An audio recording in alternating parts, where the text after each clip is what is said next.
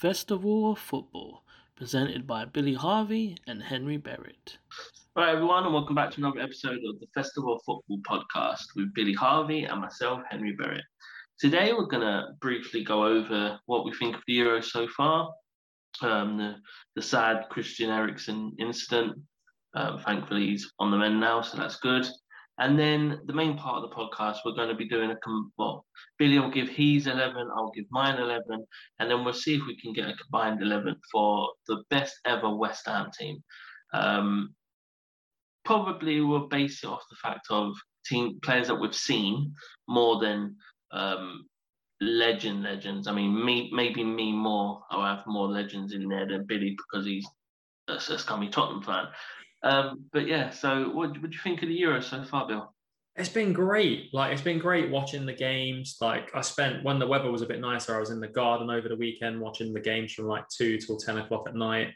So it was. It's been a night. It's been a great experience. I think the quality of football is good. The, like there's been some shocks along the way as well. Um, yeah, I can't really complain. It's on every day. I mean, there's a game on at two today, so you can't really argue with that, can you? No, no, it's been, it's been decent to be fair. I mean, I got to the point where I was like, uh, like I didn't really want to watch any more games because I was watching so many.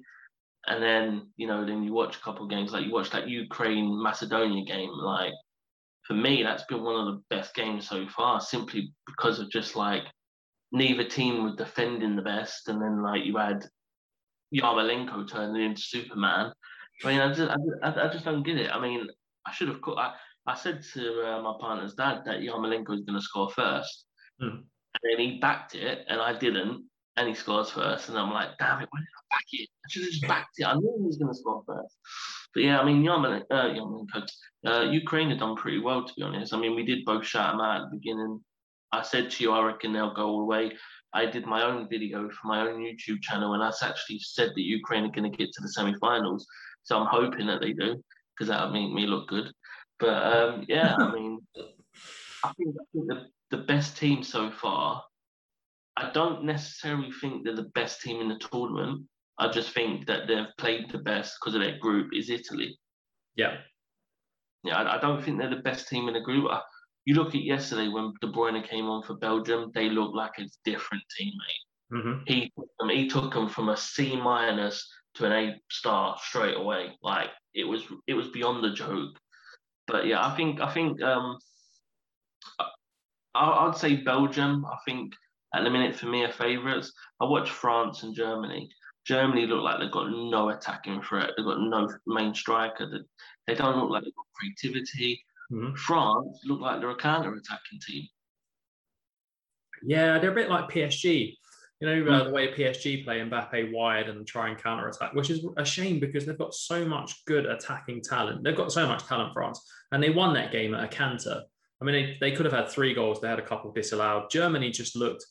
Uh, we said it, didn't we, that Germany could implode because Löw is leaving at the end of the tournament, whatever happens. So what's the point in them showing up? They're in the toughest group, and they've got Portugal next. Portugal beat them. It could be game over for Germany. I mean, Portugal are lucky against Hungary, mate. They look dodgy as hell, Portugal. They were missing chance after chance. They didn't. Portugal look like Liverpool with Mane and Salah. They don't want to pass to each other. You saw Jota so many times when he could have slipped Ronaldo in, he didn't want to. The chance that Ronaldo got when he was outside, like six yards out, open goal basically, and he blasted over the bar because he was he weren't getting the service he's used to, so he was snatching at shots and then Hungary score, they get the disappointment of it being disallowed. That knocked them out, you know, in my opinion. And then in Portugal got that lucky goal, and from there that was it. It was game over. But Hungary don't look bad, mate. They look pretty decent, to be fair, considering they're missing their best player, who's out injured anyway. So, I mean, it's good. I mean, what about England? Did I or did I not call that Trippier will be left back? Yeah, I mean, we knew it was going to happen, didn't we? Like, as much as we wanted Chilwell or Shaw to play, he was he likes Trippier. He'll probably play again against Scotland as well. But to be fair to, to, England, we actually played really well. I thought we we controlled the game. Croatia never looked like scoring. We didn't have much going forward. That was the only problem. There wasn't much in the final third. But this is how you can see that football fans have different opinions. For me, we didn't play well at all. we were just hoofing the ball up front constantly. We were trying to hoof it upfield to Harry Kane, who didn't control the ball once, didn't bring the ball down once, wasn't linking the play with the, the runners from midfield. We got on the day, we were lucky that we had a player that was miles and above beyond anyone else on the pitch, and that was Kalvin Phillips. If it weren't for him making that run, slipping in Sterling, it wouldn't have been. We would have drawn that game. It was mm. reminiscent of England Algeria from the World Cup years ago. We were shocking in that game, mate. We we, we had no we had no rhythm of play. We had no pattern. We had no strategy. It was just let's just hit it to Kane and hopefully we can do it. Pickford, how many times did he kick the ball out of play?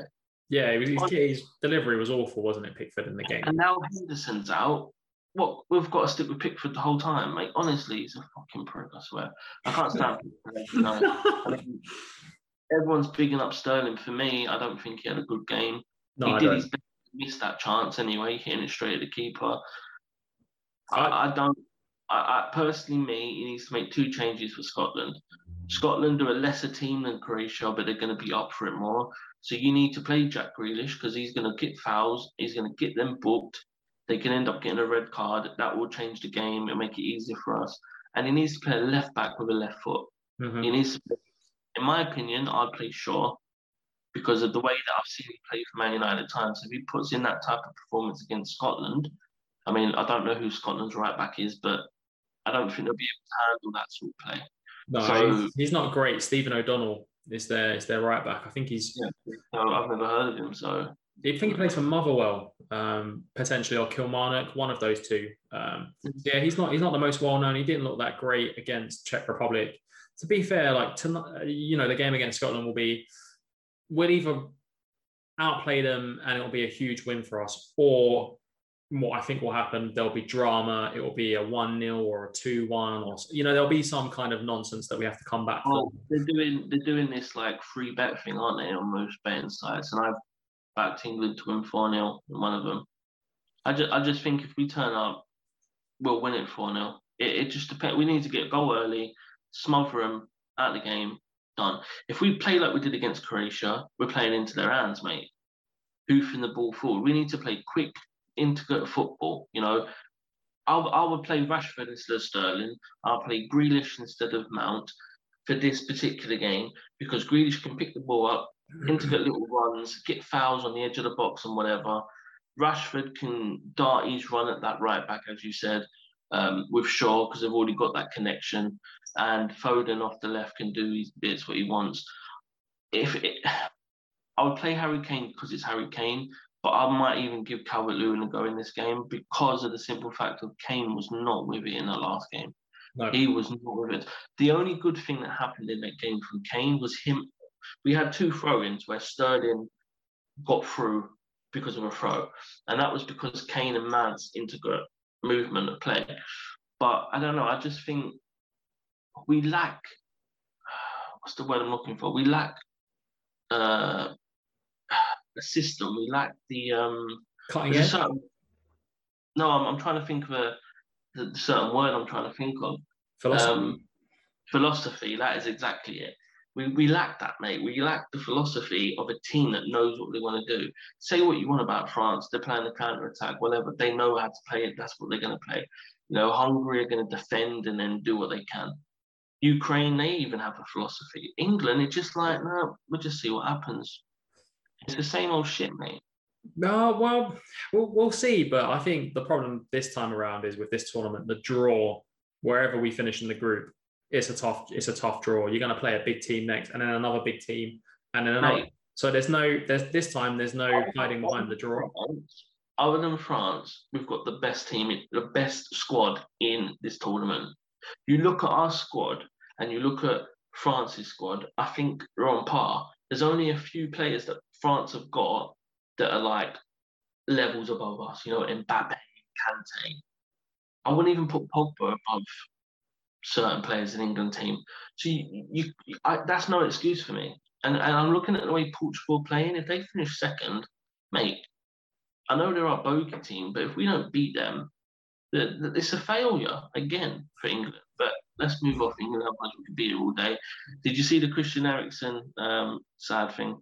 Yeah, I was watching it live. So I was actually in the garden. I watched the first game, then I watched that one, and I was mm. like, it, it, looked like he fell over. Like I wasn't really paying too much attention. To the game was a bit boring at that point, but well, what it was, he, he, he made the run because he was on the edge of the box when he went out for a throw, mm-hmm. and he run to the ball to like yeah. you know do normally touch it back. And as they threw it, he kind of fell stagely down to his knees, and it hit his knee and went off. And you knew straight away something was wrong. Mm-hmm. Um, and then you see the the physios, uh, the players doing the thing with his tongue and whatever, and the, the physios come on the medical team. And as soon as you saw that they were taking his shirt off and whatever else, yeah, you knew it was. You cut it, mate. And the BBC, I don't care what excuse they use. Oh, it was from UEFA's cameras, and we didn't control that. No, you go back to the studio. I don't care if Gary Lineker's mid-eating sandwich or whatever else. You go back to the studio and you say, um, because of the, the, the, the, distressing scenes, we can't show this. It, it principally it would be wrong for us to show it because at the end of the day, you showed a man mm-hmm. dead being given CPR, right? Mm-hmm. During what was it, four o'clock, five o'clock? Mm-hmm. Kids would have been at, at, home watching that game. Yep. Like saying, Mom, Dad, what is happening? That's distressing. I was in shock for about an hour, two hours. Yeah. It took me time to get over it. And I've, you know, I'm trained to do CPR. Yeah. So I've witnessed it firsthand. But even watching it on the TV, that distressed me a little bit.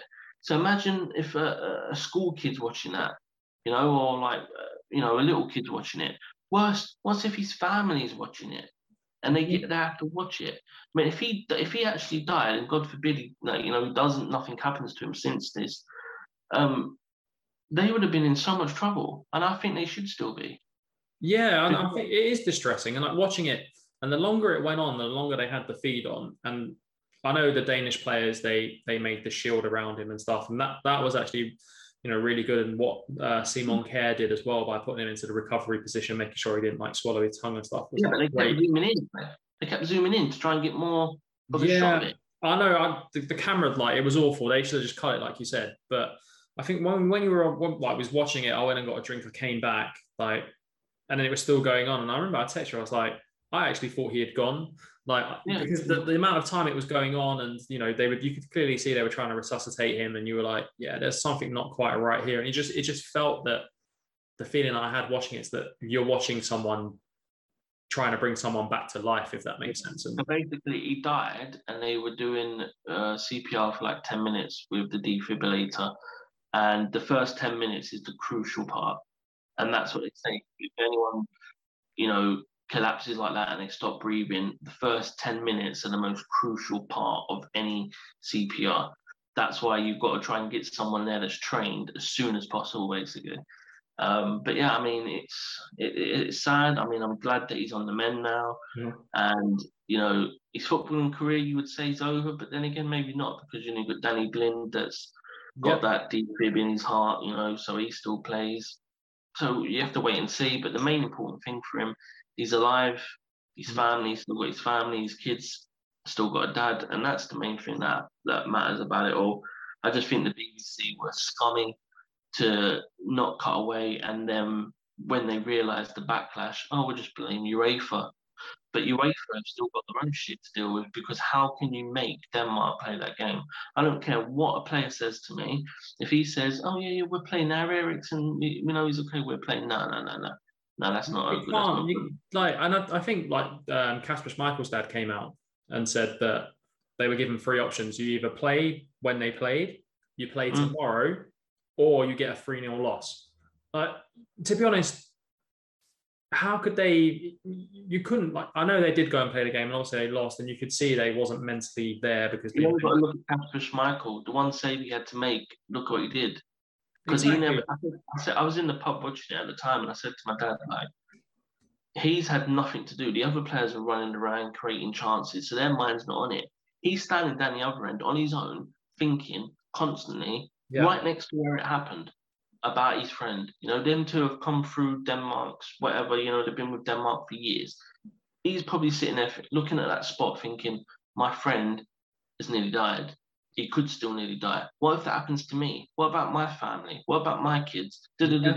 Oh, the header, the header, crap!" And then he don't save it. It was despicable by UEFA that they made him play that game. And I don't care what anyone says, they made him play that game. If I was the Denmark team, I would have said, "Make us lose three 0 because yeah. then when and then when UEFA have to explain that Denmark refused to play the game the night of or the day after, so they lost 3 0, it would have put it back on UEFA that they've made them have to play the game. Yeah. Yeah, I, I think it's one of those things, isn't it? It's like, you know, UEFA should have just said to them, look, we'll give you, because there's plenty of time. I mean, they could have played the game before they played Belgium, they could have moved it around slightly. Hmm. Like they, they could have figured out something, but to make them play. Mate, it weren't it weren't like something, you know, it weren't someone you know run on the pitch and got the game called off. Like you look at Man United, Liverpool, the COVID, they broke COVID rules, yeah. got an in the stadium, so they cancelled the game. Right? Yeah. Somebody died on the pitch, was miraculously brought back to life on the pitch, and you're saying well, you either play today, play tomorrow, or forfeit. Where is the compassion in football gone, man? Where where is like he died you know, he didn't break his leg and it was an horrific injury. He died on the pitch. Yeah. But you're still going to be cold blooded and heartless. So, all this shit about the ESL and UEFA for the integrity of the game and all, they show for me they're just as bad, mate, just as bad. And at the end of the day, yeah, I think UEFA should be shown and sh- uh, be shamed of themselves, same as the BBC for showing it all. Disgraceful. Yeah, yeah, 100%. And uh, you know, let's just say, for example, had that been Ronaldo, would UEFA have done the same thing? Would they take the same action against any other team? I mean, we'll never know, but it just seemed as if like they were trying to bully Denmark into playing. And little, little, little team, little team. That's it, yeah. And if it was a bigger team, if it was an Mbappe or a Ronaldo or a Pogba or, yeah. or you, you've, only got, you've only got to look how UEFA have dealt with Arnautovic's um, racist outburst that he had when he scored his goal. So apparently he made a racist comment, um, but they've suspended him from one game for manhandling an opponent, not the racist part. So you know, you ain't for a joke. Always yeah. happened. We've said it before. Yeah. So yeah, here's what anyway, We'll move, we'll move on now to the best West Ham team ever. Um, to be honest with you, I've not put no thought into this. I was just going to wing it it's not the best thing to say. well, no, because obviously I know West Ham inside out. You know what I mean? Like it's it's one of them things. I mean, you think about goalkeepers straight away. Like I'm struggling straight away. Um, the only one that really stands out for me, uh, and it was probably even before I went to watch West Ham, is Ludo Miklosko. Okay. Um, the only other ones that come remotely close to him is probably Rob Green or I used to like Jimmy Walker. Okay. When he was in the championship. But no, I think I have to go for Ludo. Because he just he was West Ham through and through. Maybe I could say Shaka stuff. Yeah. yeah, that was that was my pick. My pick was going to be Big Shaka. I just remember uh, him in goal. He was just a Newcastle legend, and then obviously he went to West Ham and he played in the FA Cup final, didn't he, as well? So for me, he, he hmm. came at a time when obviously West Ham were kind of in that period of up and down, like Championship, Premier League. Like we had him, we had him before, didn't we? Yeah. When when he came back to the and he got to the FA Cup final, that was the second time he came. But yeah, I know, I know what you mean. But yeah, I, I'll say Ludo plus go. You're saying Shaka Hislop. Yeah, another one to consider as well would have been um, David James. Nah, no, no, no, no. no? no, no, no when he played for West Ham, that was his pure calamity James time. well, I think he was England number one at the time as well, wasn't he? Mate, no. Honestly. just just another name to throw out there, but yeah, i will go for Shaka Hislop. Okay. Right back. I mean, again, like, can you say someone that only played a little bit for West Ham and then went on to do other things? Or should I say somebody that's played really like a long time for West Ham? The first name I thought of when I thought of right back, and that's what I want to go on. Who's the first person I think of when I say these positions? and the first one I thought of when I said right back was Glenn Johnson, but he only played for West Ham for like six months. Yeah. And I, can I say Coufal because he's only been there recently? I mean, it's like I don't know who you saying for right back. I'm going to go with someone again that was coming in that golden era. Well, it's not a golden era, is it? But kind of that growing up era, I'll call it. I'm going to go for Thomas Repka. I know he played centre back as well, but he played right back a fair few times. He, right, no, he did. He played right back as well, mate. Yeah. I just thought like he he embodied the spirit of the club, that kind of like aggressive, no nonsense, like Yeah. puts in a tackle, does a shift, like outspoken, like bit of a hard Yeah. man type thing. And I think he kind of embodies that West Ham spirit. So that's why I went for him. You could also put uh, Lucas Neill, Christian Dailly. Yeah, Christian Dailly was another one I thought I, about I well. when I used to go West Ham and I'd be a song for Christian Dailly. Oh, Christian Dailly, I'll let you. My wife, oh Christian. Yeah, yeah. I, I did think about Christian Dailly, and he might still be in my team, but Yeah. Um, right back's a struggle for me, mate. To be honest, no one really like stands out. Like he was an amazing right back. Um, I remember what's he, was his name Schemmel or something like that. oh yeah, He the was- French he- guy. Yeah, he was decent, like proper decent at the time. What about um, Lionel Scaloni? No, mate, he cost us the FA Cup, but that's different throw. Uh, Do you know what? I really don't know who to pick for right back. I'm really struggling here. Oh, you could do a Gareth Southgate and pick four. Yeah, yeah, I should, I? yeah. Do you know what? Do you know what? Because I'm not getting any right backs coming to my mind shooting out at me, it might seem ridiculous, but I'm going to put Safau in there. He's, Okay. For me, he's the best in that position I've seen since I've been going to West Ham and, and you know, watching them for all the years I've been watching them. As I said, maybe pre- what I've watched and where I was, like my dad's era, Yeah. it might have been a better right back. But the only real player that I can remotely think of moving on to my next pick is Bobby Moore. He has to be in there for me, Okay. um, centre back, along with Rio Ferdinand. Bobby Moore and Rio Ferdinand my centre back partnership. We've had some good centre backs over the year, but Bobby Moore is is the only person that's English to lift the World Cup. So for me, if he's played for your club, you know, he's won us the FA Cup a few times, he has to be in there for me. And Rio Ferdinand, probably one of the best England centre backs we've ever had, started his career at West Ham. So for me, he has to be in there. Yeah, those are my two centre backs as well. I, I think they're, they're the two easiest ones to pick because you've got a World Cup winner, and then you've got Ferdinand as well, who went on to achieve so much. Um, but yeah, just some other notable picks you could have had. Anton Ferdinand could have been one. I thought about Anton, but put him right back. Yeah, you could do that as well. I mean, Anton Ferdinand back in the day was, you know, he was a decent player. I mean, people took the piss out of him because he wasn't as good as Rio, but he wasn't a bad defender. He wasn't bad, mate. He was he, he had the Ferdinand genes. You could have also said um what was the name gone? It just come in my head and gone now. Anyway, say your next one. Oh, that was it. That was it. John Terry. He started his career at West Ham. Yeah, yeah. I mean, you could have gone for him as well. Um, I'm trying to think of any other centre backs that you've had that that I quite liked. I think, I think Upson. Yeah, Upson was another one in that kind of growing up era, as I'm calling it, uh, that you could have gone for too. Um, yeah, but I think the centre backs they picked themselves, didn't they? They would. I think that was the easiest positions on on the field, if I'm honest. Pretty much, pretty much. Um, left back. Now this is two jumped at me straight away. One jumped at me first, and then the other one came into my head when you were talking about Repka and his hard tackles and stuff. So the first one, Julian Dicks, Yeah. and then the second one was Stuart Pearce. Oh, that's So we, we got Stuart Pearce when he was towards the end of his career. Um, I can't see past Dixie though, to be honest.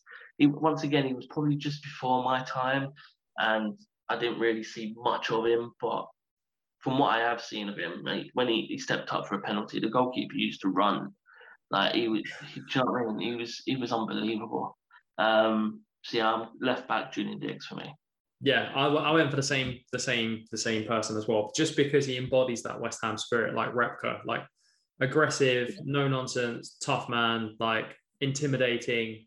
He he just embodies that kind of like persona of the club, if that makes sense. I mean, that's probably not the, the club probably don't want to be associated with that, but that's the kind of way that I see West Ham and West Ham fans. If that makes sense. He's the. You know, do you know what? You could have Cristiano Ronaldo, right? But I, in all honesty, would believe West Ham would prefer a player that gave 120%, run down, block the ball, put in some tackles more than someone like Ronaldo, in my opinion. Yeah, because yeah, 100%. Because we're we're not a Man United or a Chelsea or an Arsenal or a Liverpool or a Man United or a City. You know, so I didn't put Tottenham in that conversation. um, the reason being is because we, we we have to fight from underneath, you know, that and that's what we are as a fan base. Um, yeah, I just uh, I think you I think you're right. It does embody the club. Um, what's the formation going forward? Whichever formation you like. Like you could pick 4 2 3 1, 4 4 3, 4 4 2. It's up to you. I think I'll go for 4 4 2. Yeah. Because I need to get two strikers in there. Then I could drop one of them out. I don't know. But just go 4 4 2. Fuck it. Sure. So I don't know where to start first with my controversial one on left mid or do the centre mids first. I do centre mid first. The first centre mid, now you could pick, well, there's loads you could pick from here. You could put Joe Cole in there, you could put Michael Carrick, you could put uh, Scott Parker, who single handedly took us forward, mm-hmm. um, Mark Noble, just for being a legend of the club that he is. Declan Rice has to get a shout. Yeah. Souček could even get a shout because of what he's doing. Um, and just um, you you you took basically you pick yours by I think about more in my head. Sure. So I, I've gone for like so I'll play like I'm going to play four three three, but like four two three one basically. So I'm going to pick two central midfield players, and I'm going to go for Lampard because it's Frank Lampard. He's a beast, like probably the Premier League's best ever central midfielder, if not one of them, um, for the things that he's gone on to do. And beside him, I'm going to put um, Joe Cole because hmm. technically, technically gifted, probably the best technical player England had seen since Paul Gascoigne at that point. Like he could do everything. He was an English Ronaldinho. I mean, he could play central midfield. He could play as a ten. Um, but yeah, I'm going to put him central midfield because that's where he sort of he played. I know he was kicked out onto the left hand side, but I don't feel yeah. like he, he, suits there. So that, those are going to be the two for me. And I think it was quite easy picks as well. Think, yeah, like you said, you could have picked Scott Parker. It's, you could have not picked. For me, mate, it's not. Do you know why it's not? Because you it's one once again from an outside point of view. Oh yeah, Lampard, Cole, easy picks. But from a West Ham point of view, it's not. Mark Noble is got to be up there with Bobby Moore and Paolo Di Canio, as in like the the best players that have ever played for us. Not so much because of quality, but because of of what he done for the club, what he's put in for the club. There was a time when Man United wanted to buy him when he was in his you could say his prime, and he didn't go because he wanted to stay at West Ham, and it's, it's a one man club, and I think that has to be honoured in West Ham's all time eleven. Um, I thought about Lampard, and I didn't you know what? I'm going to change it up. I'm not going to go 4 4 2. I'm going to play the same as what you are. And I'm going to go with the two central midfielders, Mark Noble, Frank Lampard. Fair enough. And in Cam, I'm going to put Joe Cole. Makes sense. Makes sense to put him as a Cam. My, my Cam, I'm going to go. I know Di Canio's a striker, but I'm going to put him as Cam because I've gone for a controversial pick up front, and I want um, I want Di Canio in the team as well because again, he's another one that embodied the club, Di Canio. Like he he drove you mm-hmm. forward. He could do things that no one else could, like that bicycle, like scissor kick goal, whatever you want to call it. That was immense. Yeah. And it, and then he would go and punch a referee. So like he, he could do the magical and then he could do the ridiculous at the same time. It was it was he never, he never punched a referee, Bill. He pushed him. well, looked, the referee looked like he'd been punched, but yeah, he did push him. You are technically right, but yeah, he, he was just one of those, one of those players, like very outspoken, Like you know, he he would intimidate teams as well because they knew he could he could do the brilliant things. Uh, when was it Barthez stopped playing and um, didn't Di Canio pick up the ball or something as well? He did. He did. No, it was so. It was, we we played the ball through. It was offside. Um, the linesman didn't put his flag up. Barthez stood there with his hand in the air trying to put Canio off. Just slotted the ball past him. The other thing that Canio did was when we played Everton, 90th minute, the goalkeeper went down injured whipped in the cross to Canio. All right, he's not going to header it anyway because he's not a great header of the ball. But instead of headering it or trying to score, he catched the ball and walked over to the goalkeeper and was like, "No, the goalkeeper needs um, medical support, so that's more important." Which is fair play to him. I mean, I don't think Harry Redknapp at the time appreciated it, but No. hey ho, there you go. Um, what I will say is, um, I'll move on to my left midfielder and right midfielder. My right midfielder might surprise a few people, but I'm going to put Trevor Sinclair. Oh, he was a great player. Like I think he's one of the most underrated English players that Yep. have played in the Premier League. I remember Mate, he went he went you, to mentioned, you mentioned that goal, yeah, Di Canio bicycle kick, whatever you want to call it. Mhm. If it weren't for the ball that Trevor Sinclair played to him that day, he would not have scored that goal. no So you, as much as Di Canio was brilliant for scoring that goal, you've got to also praise the pass, praise the assist that Trevor Sinclair put in. And for me, you could have a few players in there from right mid, um, but for me, yeah, I, I've got to put Trevor Sinclair in there because he he was he was the sort of player that you could you, could do something on his day, you know that that not not a lot of people could do. So you know, with Lampard, Noble, Sinclair, and Cole, I feel like I've got a good, you know, Noble's the one that will sit and play the quarterback position. Lampard will burst in behind. Joe Cole's doing his bits. Sinclair's on the right, whipping balls in. On the left midfield, now West Ham fans, you can you can say what you want about this player. You can hate him, but you can't discredit what he did. He nearly single-handedly got West Ham into the Champions League a few years ago. He changed us from a rubbish team to a crazy team. And if we still had until today, we would be in the top six every year, I believe, because he, he up he single-handedly took players that weren't at a level to the next level. And if you don't know what I'm talking about by now, it's Dimitri Payet. He has to be in his team. He he came in. I mean, for Marseille, everyone was like, "Well, is he is he going to be alright? Is he going to be like another foreign player that doesn't do what he, he should do and all this nonsense?" But he comes in, hits the ground running, mate. Him and Lanzini were like, "Freaking hell, mate! They were on fire that season." He he made Noble into prime Iniesta, Xavi. Like he turned, he, he just he, he single-handedly grabbed the rest of the team and pulled them up with. And when you've got a player that can do that, mate, know what I mean? Yeah, I mean you can't argue with Payet. That's who I was going to go for at left midfield, like you like left winger. Like you said, he did some magical things, scored some bangers as well, like free kicks. But he was the complete player for you, and it, you know, he, it was a shame that he left in the way that he did, and he, he went to Marseille, and I, I thought he should have really gone to someone like a City or a United or a Chelsea or But you know someone. why. See that someone outside of the club like yourself wouldn't know about it, but I've heard that the reason he left uh-huh. West Ham was because his missus found out he was playing away, Oh. and the only way that she would forgive him and move on was as if they all moved back to Marseille, where they were from. Makes sense then. If you're going to put it, yeah, that makes sense. But I mean, it ruined his career really because he was on a high with West Ham and then he went back to Marseille and Worst thing is, we got offered, I think, like 40, 50 million from a Chinese club for him, and we rejected it.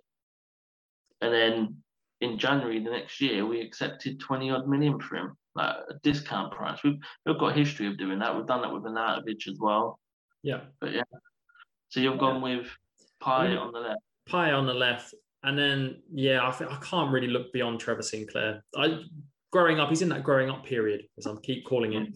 And I remember World Cup 2002, and he went to that, and then he was playing as well. So, and he got into that so-called golden generation team. And you think, I don't think enough respect is put on what he achieved in his career. I know he didn't win much, but given given the players that we had at the time, and to get into that squad, that was probably our best Mm. team in 2002. That you know, when players were at their pinnacle. Yeah, he, he was the unsung hero for that World Cup team.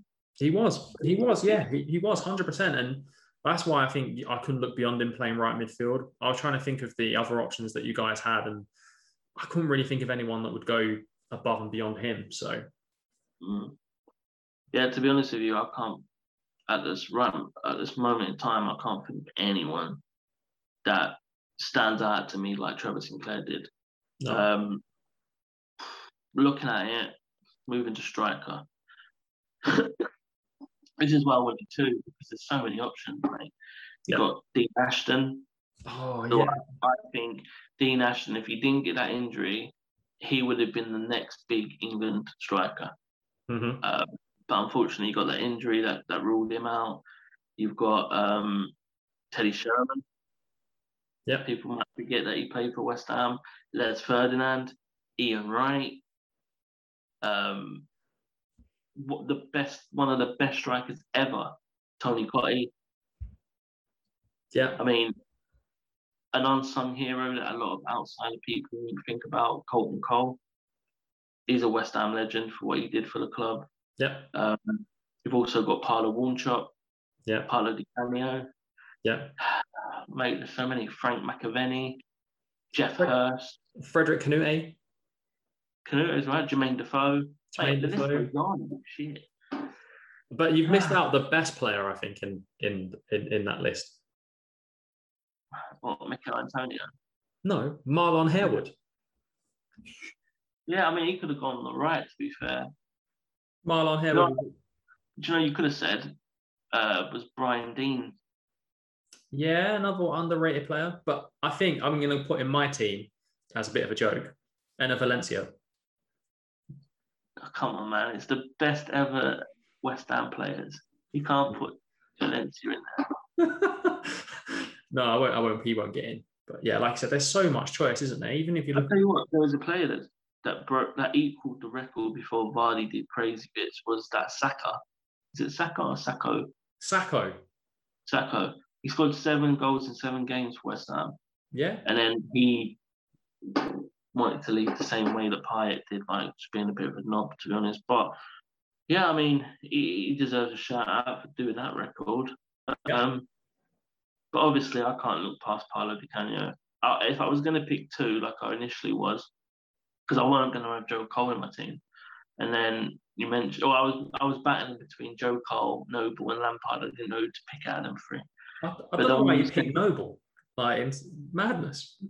Because he he is West Ham, mate. Yeah, but he's a bang average player, isn't he? All right, so when you, you think of Tottenham's 11, yeah, you, you're going to pick a player that you know embodies Tottenham. You know what I mean? At the end of the day, you've got to, you've got to have that one player in your team that embodies Tottenham. I probably won't pick that player because I'm looking at it from the outside point of view. Yeah, it's true. you- do you know what I mean? And that, and every if you ask everyone, even Man United fans, they'll probably pick, you know, Denis Irwin or someone like that. Whereas we'd pick more established names or fancier names. You know? Like Eric But yeah. Probably. Maybe won more Premier Leagues than Steven Gerrard. he has. He has. You can't argue with facts. It's a fact. You know, sit here and do a Rafa Benitez talk about facts. There's one of them. What about Rafa Benitez going to uh, Everton? That's another topic for another day. Madness. Um, oh, uh, I was going to pick Co- Tony Cottee and Paolo Di Canio. They were the two I was going to go with. okay. But because I've only got one, I'm going to have to go with Paolo. Di Canio, to me, he's the best player that West Ham's ever had. He had that fiery outburst moments. He had the fire in him. Um, but on the day, he was. I told you, I told you before, world class is thrown around too easily, but he was world class. And if he was playing for a bigger team, he would have been in the, the bracket of he's the world's best player. Some of the things he did at West Ham, I remember a game against Arsenal, he ripped them to shreds, to shreds. And you could you could on the goal alone he scored against Wimbledon, that bicycle kick, you'd be like, yeah, man, he's amazing, he's the best player, whatever. But he did that on multiple occasions. I remember a goal he scored against Chelsea at Stamford Bridge. He was coming off of the right hand side, he just flipped the ball up in the air, smashed it left foot volley in the back of the net. I'm like, what? But like honestly, the, the reason the only thing is about my team, I've got to be careful. I've got Lampard and Canio in. So if it gets a penalty, I can't I've got to be careful they don't start fighting over the penalty again. But yeah, that'll be quite cool. I let Mark Noble take the penalties anyway. So there we go. I don't know. For me, I'm struggling to pick a striker. I'm stuck between two. So I'm stuck between Jermaine Defoe, simply because I don't mm. think the Premier League's seen a better finisher. Like maybe Henry in his prime. But in terms you know, of you know why I didn't pick Defoe? I didn't pick Defoe simply because he weren't at West Ham long enough. fair enough. So if I if I'm basing it off of that, you could say, oh, you've put Coufal and he's only been there for a little while. But for me, right back was more of a, a an area where you know I can't. There's not that many standouts. Where a striker, there's a goddamn million strikers that I could pick from you know, yeah. even what's his name? Todorov. Oh, Svetoslav Todorov. Yeah. Led Bulgarian legend. Or, or, or Jeremy Aliadière. Oh my god, Jesus, he was crap. He was awesome. the we had in the championship, mate. Jesus. Yeah, you had some real bad ones. I'm not picking Teddy Sheringham because I don't like him. He's a knob. Well, that's a bit offensive. It's true. I remember. I'll, I'll tell you why actually, because when I to, when I was playing football as a kid, we actually played against his son's team, and in those days, you didn't have like social media, you didn't have camera phones and that sort of stuff. So basically, you wanted an autograph. That was the thing, right? Mm. And we, we waited till after the game, and obviously I'm a Spurs fan, and he was playing for Tottenham at the time. It was just before he was going to Man United. Actually, it hadn't been announced yet, so we didn't know. Yeah. And yeah, it was like went up to him like, big Spurs fan, like, can I get an autograph? And he was like, no, I'm here to watch my son's game. Like, just leave me alone. I don't want the hassle. And I get that. Like, as an adult now, you understand it. But as a kid, like, to say that to a kid, it's a bit like you then get the perception of him that something else, if that makes sense. Yeah, I mean, you've took it. You're going to take it to your grave, aren't you? you yeah, that's it, and that's why I don't like him. And then, like, that's why I still don't like him now and like when I see him on TV and stuff, like he's not on there often, but I, I don't know. I just I don't like him, so I'm not putting him in my team. Um, I saw him. Um, who's under the mask, wherever it is, Masked Singer. Yeah. To be fair, he's right on that. yeah, but I, I don't know. I, just, I just personally. Team.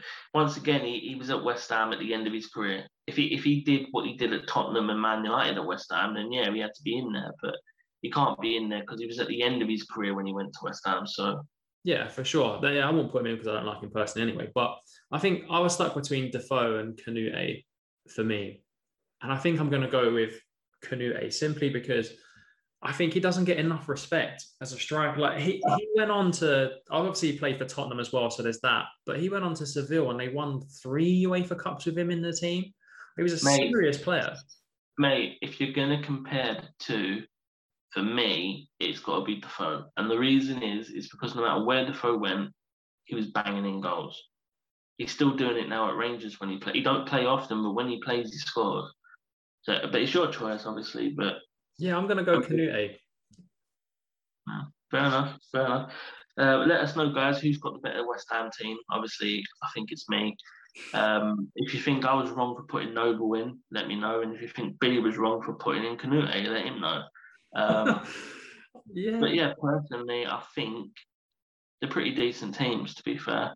And I mean, you just you just look at it. I thought, you know, it was going to be a lot harder to put players in, and players that I've not, you know, not even put in like Carrick, Parker, mm-hmm. Rice is not even in the team. You know, um, it's just just craziness, man. Just uh, the players that West Ham had over the years, like, if we could have them all at one point, it'd be amazing. Like honestly, like that's why they were named the Academy of Football because players that were not even mentioned that came through the academy.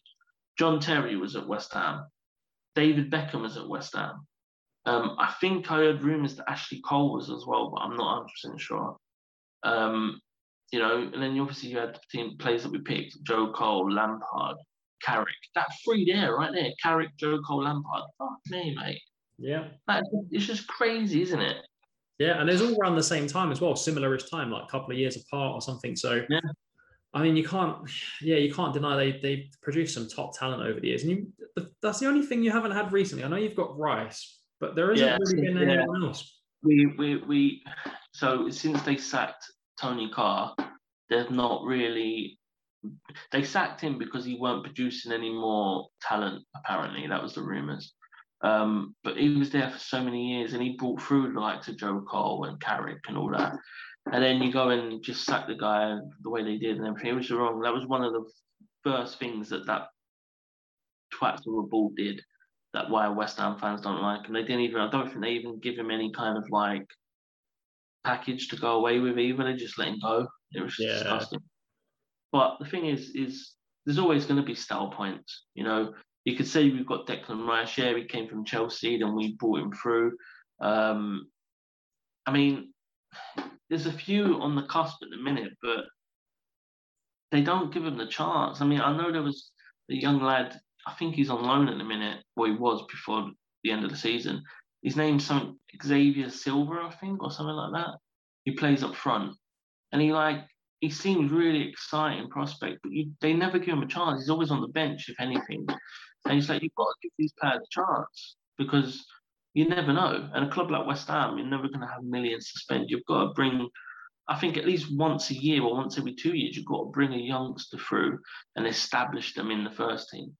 Because otherwise, you're just relying on players like freaking Zaza or, you know, Sebastian Haller who don't work out. You spend these big money on them for what? For nothing. Yeah, Whereas you bring a youngster through, yeah, he's going to struggle, but give him time. We're not we're not a Man United, we're not a Man City. We don't need to to you know win every single game. Yes, it'd be lovely to win every single game, but that's never going to happen for us. So we need to bring these youngsters through. And this year, I'm hoping we need to buy. We've not bought yet, and I'm really worried that we're not buying anyone. It's really like starting to worry me. But we need to bring some youngsters through at times at this season because we've got so many games to play with Europa League and everything. We need to do it. Otherwise, you know, you're basically going to be asking your players to basically get injured because we're not got a big squad. yeah, So Yeah. it's one of them things, mate. yeah. It's one of those things, isn't it? But yeah, I think they even like even if you look at the bench that you could have had as well, like you can put players like Nigel Reo-Coker, Carrick, Christian Dailly. List goes Oh, on. do you know what player we didn't actually mention that deserves to be on this list? Bobby Zamora. Oh yeah. Or you could have had Tevez, Mascherano. Gee, I didn't even think of Tevez. What's wrong with me? That's I've got to change my own team. Got to change my own team. I've got to change the team. Yeah, I've got to change Kanouté for Tevez. You know what? Tevez again was that player that brought everyone from where they were up. Yep. Do you know what? I think I'm gonna take out. I'm gonna take out Trevor Sinclair. I'm gonna move Joe Cole on the right. I'm gonna drop Paolo Di Canio. No, actually, I'm gonna play Di Canio and Tevez up top together, and they're gonna be lingering around. Thank you for mentioning Tevez. I completely forgot about him. I don't know where that went at the end, but yeah, he's definitely in there. How you forget about Tevez? Mate, do you know why? Because I'm doing it off the cuff. If I sat down and I probably would have gone from players back in the day as well. Yeah. But you know, like Geoff Hurst and things like that. But you for me, it had to be more players that I've seen and witnessed firsthand as well. Like eventually we'll get around to doing like an all-time Premier League eleven or something like that. And it would have to be players that we've witnessed and seen and whatever else and go from there. But I think that'll be interesting. One, maybe we can do that next or something like that. Yeah, yeah, makes sense. We definitely have to talk about what's happening at Tottenham with this manager situation. Oh, Tottenham are in advanced talks with. Oh, never mind, it's over. Oh, but now they're in advanced talks with this one. Oh no, but it's over. Oh, they're in advanced talks. Oh no. Yeah, it's a merry-go-round. it's like everyone comes in. Uh, we want you to be the manager of Tottenham. Oh, okay. Um, what, what what's the plans for this year? Avoid relegation. Oh no, thank you, bye. Yeah, you're not wrong. And I, yeah, we'll talk about it on another one. But The funny, the funny thing is with that is that you just got linked yesterday with Gattuso, And now today it's no, Gattuso's not coming. We're moving on. yeah, because it was trending on Twitter, uh, Twitter, like say no to Gattuso or something. He's an awful coach. Like he's like the bloody Italian Steve Bruce. What's the Mate, point? At this point, you're going to end up with Sean Dyche. Oh, sh- at this rate, no, we won't. He won't get Sean Dyche. If it was West Ham, I'd rather him than all these Italian managers that you're being linked with that have never been in the Premier League, never know what the, the, the league's like. Do you know what it is? It's just anyone who's cheap and available. It- Yeah. it- it's, it's embarrassing. It's honestly, it's embarrassing. But that's Daniel Levy for you. That's the way he wants to run the club. Yeah. Well, yeah, we'll go into more detail about that probably in a few weeks' time. Um, we'll have a special, um, more in depth about the Euros once the group stages are finished. We'll do another podcast about that, explaining how the groups went, what we thought of that, and previewing the knockout stages basically. And also, probably even next week or the week after, we'll have a special Tottenham episode where we'll pick the all-time 11 Tottenham players, which will be quite interesting because, I mean, got some decent players. I mean, not so many as good as what West Ham had, but got some decent players in there, you know. Oh, we've got some great players. We've got Berbatov, Klinsmann, Gascoigne. Like the list. Yeah, yeah. Well, what you're about? I mean, Ossie Ardiles, Ricky Villa. We've if we're gonna if we're gonna say yeah, who's the best player to go out on a booze up with? Yeah, Gascoigne's in the team. I, it's a bit, yeah, there is that. But in terms of like best technically gifted Tottenham player, Yeah, yeah. I mean, obviously, you're going to see. That's what I mean. You're going to pick players that I've not even thought about because you're Tottenham. Yeah. Same as when I said Mark Noble, you're like Mark Noble. Why is he in there? You know, you're going to say someone. I'm going to go really. You're going to pick him over blah blah blah because of simply I've seen him from the outside point of view. I think the only player that anyone would ever agree with is Ledley King. He's the only one that has to probably be a shoe in. But we'll talk about that more next time when we do the episode. But thank you, for, thank you for coming on, Bill, and um, thank you for letting us keep doing these um, insightful podcasts that people like to listen to. Because at the end of the day, you know, if it weren't for the people listening, we wouldn't be making them, would we? So thank you everyone for listening. And yeah, if you're liking what you're listening to, give it a share. Let people know what we're doing because we want to we want to get big, don't we? Bill? That's the idea. That's the plan. Mm. Yeah, we don't we don't want normal jobs. We want podcasts to be a normal job. Getting on like Akinfenwa on and uh, you know people like that. Yeah, we can get uh, Enner Valencia on that sort of thing. Imagine that. Imagine that. After you sat there and called him a donkey, and then you're gonna get him. It'd be great, wouldn't it? We like get these like people that you talk on on like the podcast, you know, like on some other podcast where they get guests on. And you're like, yeah, who did you get on? Enner Valencia. What happened? It didn't go very well for me. he wasn't very happy. No, I can imagine, mate. But yeah. So yeah, guys, check us out on all the socials, and um, if, as I said, if you're liking what you're listening to, give us a share and let us know what you think. We we like the feedback so we can improve and, and adjust things if we need to.